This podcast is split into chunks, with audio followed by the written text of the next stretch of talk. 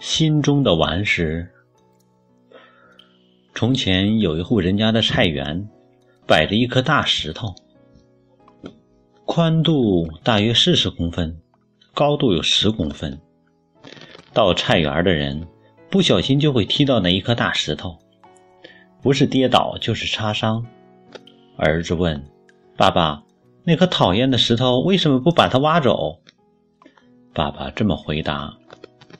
你说那颗石头哦，从你爷爷时代就一直放到现在了。它的体积那么大，不知道要挖到什么时候。没事无聊挖石头，不如走路小心一点，还可以训练你的反应能力。过了几年，这颗大石头流到下一代。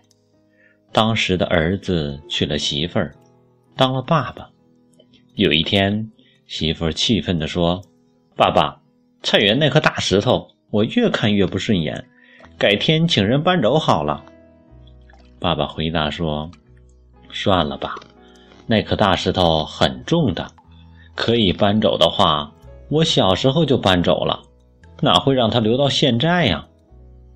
媳妇儿心底非常不是滋味，那颗大石头不知道让他跌倒了多少次了。有一天早上。媳妇儿带着锄头和一桶水，将整桶水倒在大石头的四周。十几分钟以后，媳妇儿用锄头把大石头四周的泥土搅松。这个妇女早有心理准备，可能要挖一天吧。谁没想到，几分钟就把石头挖起来了。看着大，但是没有想象的那么大。都是被那个巨大的外表给蒙骗了，所以很多时候，你抱着下坡的想法爬山，便无法爬上山去。如果你的世界沉闷而无望，那是因为自己沉闷无望。